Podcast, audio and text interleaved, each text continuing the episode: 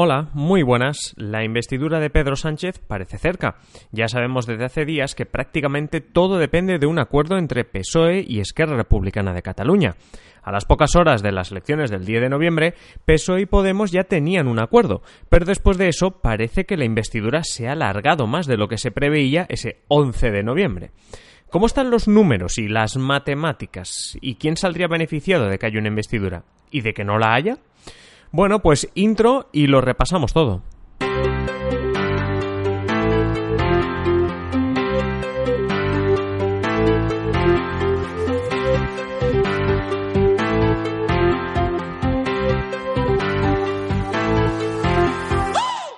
Esto es Simple Política, el podcast que trata de simplificar y traducir al lenguaje del día a día todo eso que vemos, oímos y leemos sobre la política y lo que llaman la actualidad. En este podcast intentamos acercar y hacer entendible lo que muchas veces ocupa horas y horas en los medios, pero nos parece lejano, porque en el fondo no es más que simple política.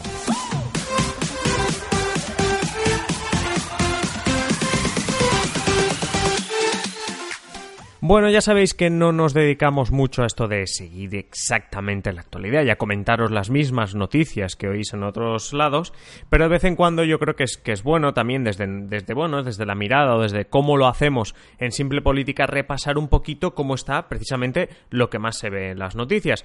Y lo que vamos a hacer en este episodio es ponernos un poco en la situación de cómo está todo, sobre todo a nivel de matemáticas, por decirlo así, y después hablamos un poquito de qué le interesa a cada partido, pero lo intentamos hacer de esta manera, de una manera muy simple política. Y es que tras las elecciones del 10 de noviembre, para que nos pongamos un poco en situación, quizá casi cogiendo eh, papel y boli, PSOE y Podemos eh, firman como un acuerdo. El PSOE tiene 120 diputados y Podemos 35. En total, 155. Bueno, en una primera votación para esta investidura, la Constitución te obliga a sacar mayoría absoluta, lo que supone 176 votos favorables. Obviamente, hay que olvidarse de eso porque te faltan 19, cosa imposible de conseguir aunque el PNV, Teruel existe, el Partido Regional Cántabro voten a tu favor. Imposible. Pero aquí viene la buena noticia para Pedro Sánchez en este caso. Dos días después de esa primera votación se da una segunda, en la que solo tienes que ganar por mayoría simple, es decir, sumar más síes que no es. Vale, tenemos 155 votos entre PSOE y Podemos, entonces vamos a contar cuántos no seguros tiene Sánchez. Son básicamente PP, Ciudadanos y Vox. En total suman 150. En principio todo va bien para Pedro Sánchez porque son 155 a 150. Pero tenemos que empezar a seguir sumando. ¿eh? La CUP, el Partido Independentista Catalán, ha dicho que va a hacer el Congreso ingobernable, lo decía ya en campaña. Así que ya puedes contar sus dos diputados como un no. Es decir, tienes 152 noes. Bueno, Junts per Catalunya, el partido de Puigdemont, está más cerca del no que otra cosa. Ahora mismo está más cerca del no que de otra cosa y tiene 8 diputados. Por tanto, ya tienes 160 noes. Seguimos. Unión del Pueblo Navarro y Foro Asturias son dos partidos muy cercanos al Partido Popular, a la derecha, etc. Así que también puedes contar los tres diputados que ellos tienen como un no. Por tanto, ya tenemos 163 noes y lo que tenemos ahora mismo son 155 a favor, 166 en contra, 163 en contra. Por tanto, está perdiendo de 8 la votación ahora mismo Pedro Sánchez. Vamos a ver qué apoyos tiene entonces el PSOE. Hay un diputado del Partido Regional Cántabro que ya le dio su apoyo en verano, por tanto lo podemos sumar. Podemos sumar también el, votante de Teruel Existe, que parece proclive a dejar gobernar. Ya tienes 157 sillas. Además, se pueden sumar los tres diputados de Más País, de Íñigo Rejón, que son dos del partido de Íñigo Rejón, uno de Compromís, porque precisamente mm, Íñigo Rejón se, va de Podemos, podemos decirlo así, se divorcia un poquito de Podemos con la idea, él se va con la idea de que, de que debería haber un Podemos más y, más cercano al PSOE. Por tanto, vamos a sumar estos tres. Ya tenemos 160 síes. Incluso vamos a sumar los seis del PNV y el diputado del BNG, porque en principio por lo que se puede leer en declaraciones en las últimas semanas en medios, si hay un acuerdo de gobierno, ellos han manifestado que no lo pondrían difícil, es decir, que no van a poner trabas. Por tanto, suponiendo además que voten que sí, no que se abstengan, que voten que sí, tenemos 167 abstenciones. Luego están los cinco votos de Bildu, que podríamos contarlo como abstenciones. No me atrevo a contarlos como un sí, los podemos contar como abstenciones. Entonces ahora la cosa, repito, está 167 a favor de Sánchez, 163 en contra. Si Bildu te vota a favor, tienes 172 a favor, 166 en contra. La cuestión es que o bien sale ganando Sánchez por unos cuatro votos, o bien sale ganando por nueve. Pero es que queda un partido. Hay un partido, ya hemos dicho todos los que hay en el Congreso, excepto uno, que es el de eh, Esquerra República de Cataluña. Bueno, el de Canarias, que también lo, lo tenemos que contar aquí. Normal, seguramente como una abstención. Entonces nos queda un partido que es Esquerra Republicana de Cataluña que tiene 13 diputados. Importante quedarse con la cifra de 13. ¿Por qué? Si Esquerra Republicana vota que no, gana claramente el no y Pedro Sánchez se queda sin investidura. Incluso con Bildu votando a favor. Es decir, si Esquerra vota que no, no hay nada más que hacer. Gana el no y, Pedro Sánchez se queda sin investidura. Si Esquerra Republicana se abstiene, es decir, que no vota ni que sí, ni que no, gana Pedro Sánchez, porque el resultado antes de Esquerra Republicana ya era favorable a Pedro Sánchez. Incluso sin tener en cuenta lo que haga, lo que haga Canarias, que me lo he olvidado de comentar antes porque tiene dos diputados. Bueno, por eso es que Republicana se dice que tiene la llave del gobierno y por eso Pedro Sánchez está negociando con Esquerra Republicana más que con cualquier otra fuerza. Por un lado, porque si quitas a PP, Ciudadano y Vox, no hay otro partido que le pueda dar tantos votos. Y por otro lado, porque de todos los que no tienes asegurados más o menos el sí, sería el más fácil de convencer. Y ahora es cuando viene la pregunta, ¿y por qué sería el más fácil de convencer? Bueno, por ideología es difícil ahora mismo que PP, Vox o Ciudadanos acaben votando a Pedro Sánchez o se abstengan. Bueno, eso no hace falta casi ni que lo expliquemos. Por otro lado, la CUP, como decimos, ya dijo desde hace tiempo que iba a hacer ingobernable el Congreso, por tanto, eso va a ser un no. Foro y Unión del Pueblo Navarro es lo que decimos, son partidos de derechas que tienen una fuerte relación con el PP, entonces es muy complicado también que hagan algo distinto de lo que haga el PP. Ya no digo que voten en contra, sino que, que hagan algo distinto de lo que haga el PP. Por otro lado, Junts per Catalunya, que es con quien también se mantienen más conversaciones, em, tiene ahora mismo una posición más tajante y exigente por lo que respecta a Cataluña, a su derecho a la autodeterminación, a la libertad de los políticos independentistas. Entonces es más complicado para el PSOE cumplir las demandas que le vaya a pedir en una negociación Junts per Catalunya que cumplir las demandas que te pida Esquerra. En principio es de esperar que las de Esquerra sean un poco más ligeras. Esquerra Republicana es el partido que más habla de diálogo, de hacer concesiones, etcétera. Bueno, ¿y qué es lo que más se oye decir a la gente del PP, Vox y Ciudadanos? Porque, claro, al final también tienen eso, 150 votos. Bueno, pues obviamente critican a Pedro Sánchez que negocie con un partido independentista o incluso también mm, si metemos en el saco a las negociaciones con Bildu, aunque realmente no las hay si las comparamos con Esquerra, bueno, pues la crítica es negociar con partidos independentistas, ya sabéis, el discurso de partidos proetarras, etcétera. Vale, ¿cuál es la respuesta que dan desde el PSOE?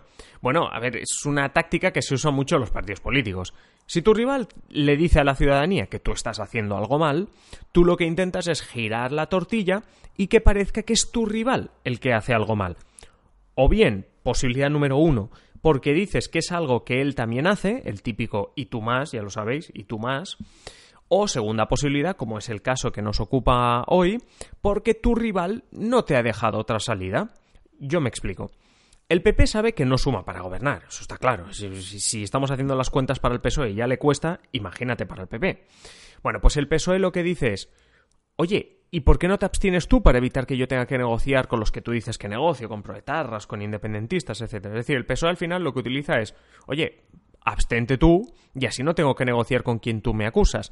De esta manera, el girar la tortilla se convierte en estoy negociando con Esquerra, estoy negociando con Bildu, estoy bla bla bla, porque el PP absteniéndose ya lo, ya lo tendríamos solucionado, pero no lo quiere hacer.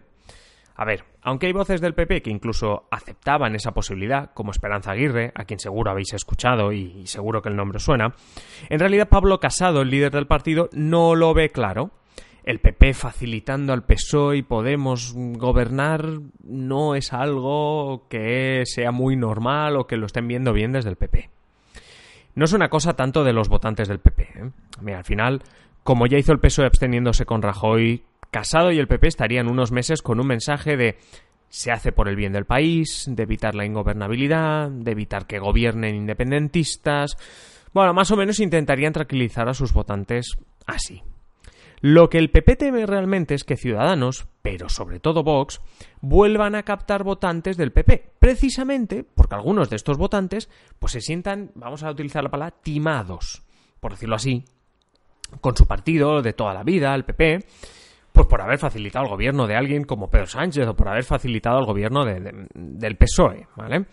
Pero bueno, volviendo a lo que realmente tiene trascendencia ahora mismo, estas horas, que son las negociaciones entre el PSOE y Esquerra parecen avanzadas por lo que respecta a la investidura. Otra cosa será de aquí en adelante cómo consigues que Esquerra te vote algo a favor. Pero bueno, eso ya, ya casi que es cosa de cuando ya tienes la, la, investidura. Por tanto, ya es como una segunda preocupación.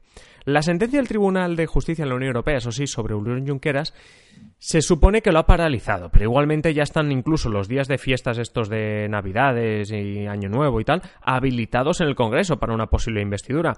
Recordad, sino uno de los episodios de esta semana en el que hablábamos de cómo funciona el Congreso durante las vacaciones y también entenderemos un poquito qué significa también habilitar estos días en el Congreso. A ver, una investidura rápida, que sería pues conseguirla ya, ¿no? Es lo que le interesa a PSOE y Podemos, sobre todo, para ponerse a trabajar, para estrenar su gobierno, evitar más negociaciones, posible pérdida de votos en otras elecciones, que ocurra algo durante las negociaciones, como por ejemplo lo de Uriol Junqueras, que paralice lo que parecía ya inevitable, etcétera. Bueno, PP, Vox y Ciudadanos, cuanto más se alargue esto, mejor. Y mira, no, no tanto por unas terceras elecciones, porque realmente al único que parece claro que le beneficia unas terceras elecciones es a Vox. No es tanto eso, sino el poder seguir criticando a Pedro Sánchez por la incapacidad de formar gobierno. Vamos, el, el, politiqueo de estas semanas, algo que, bueno, algo que es lo que intentamos traducir aquí, ¿no? Este politiqueo que, que, bueno, que estamos oyendo en las últimas semanas. Bueno, en cuanto a Esquerra, más que si es rápida o corta, eh, o rápida, ¿no? Esta, esta investidura, más que si es rápida o lenta, la, la, la, investidura en sí, lo que ha venido vigilando todo este tiempo el partido es que, ¿qué tienes entre manos, no? Es que, ¿qué ofrece el nuevo gobierno de izquierdas, este gobierno de PSOE y Podemos, a Esquerra? En unos meses es probable que haya elecciones en Cataluña y bueno, pues la batalla entre el independentismo, si no se ha abierto ya, pues, pues se abrirá. Es decir, si no podemos decir que esté abierta, se abrirá.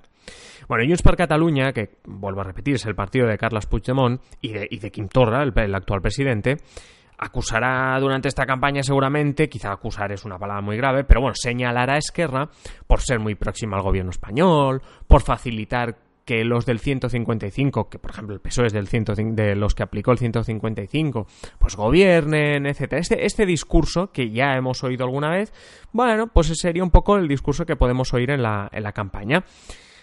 ¿Qué pasa entonces en Esquerra? Bueno, buscan tener algo que enseñar, algo de lo que presumir, mejoras palpables. Es decir, bueno, oye, me están acusando de esto, pero es que realmente he conseguido esto otro han pasado cosas, cosas que os puedo enseñar, cosas de las que podemos hablar. Sea en tema de inversiones, sea en tema de, oye, algún avance en cuanto a los líderes independentistas en la prisión o, los que están en otros países, etcétera. Algún avance en este sentido. De momento, eh, hay que decirlo, las encuestas ponen a Esquerra Republicana bastante por encima de Junts per Catalunya si se celebrasen elecciones en Cataluña hoy. Obviamente no se puede hablar dentro de unos meses y menos si todavía no ha habido ni investidura en España. Pero hoy las encuestas, el CEO, el Centro de Estudios de Opinión de Cataluña, que viene a ser como el CIS en España, pone a Esquerra liderando las encuestas y por bastante. Lo que está claro, más allá de la opinión que podamos tener cada uno de nosotros, es que donde no quieren ni oír hablar de nuevas elecciones es en los pasillos del Congreso. Pero es que casi ni unos ni otros. Como digo, eh, Vox sí que parece medianamente claro que en unas terceras elecciones aún podría incluso subir más. Pero es que es una moneda al aire tanto para el PSOE, Podemos y demás, como para PP y Ciudadanos. Quiero decir, ahora esto sí que no lo entendéis como una cosa de izquierdas o derechas. La cosa está así. Así que mis disculpas porque este episodio duró un poquito más de lo que es habitual, pero es que como veis hay mucha tela que cortar todavía y era necesario pararnos y explicar todo, todo bien. Pues como veis, es que la Republicana queda claro que es la que tiene ahora mismo la llave y simplemente casi por una cuestión matemática. A partir de aquí se puede hablar de política.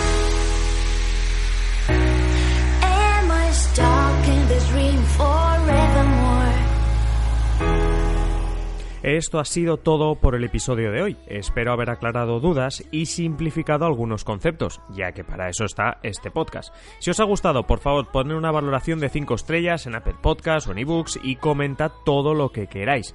También os pido que lo compartáis, ya sea con más gente o en vuestras redes sociales. Nosotros nos vemos ya en el próximo episodio.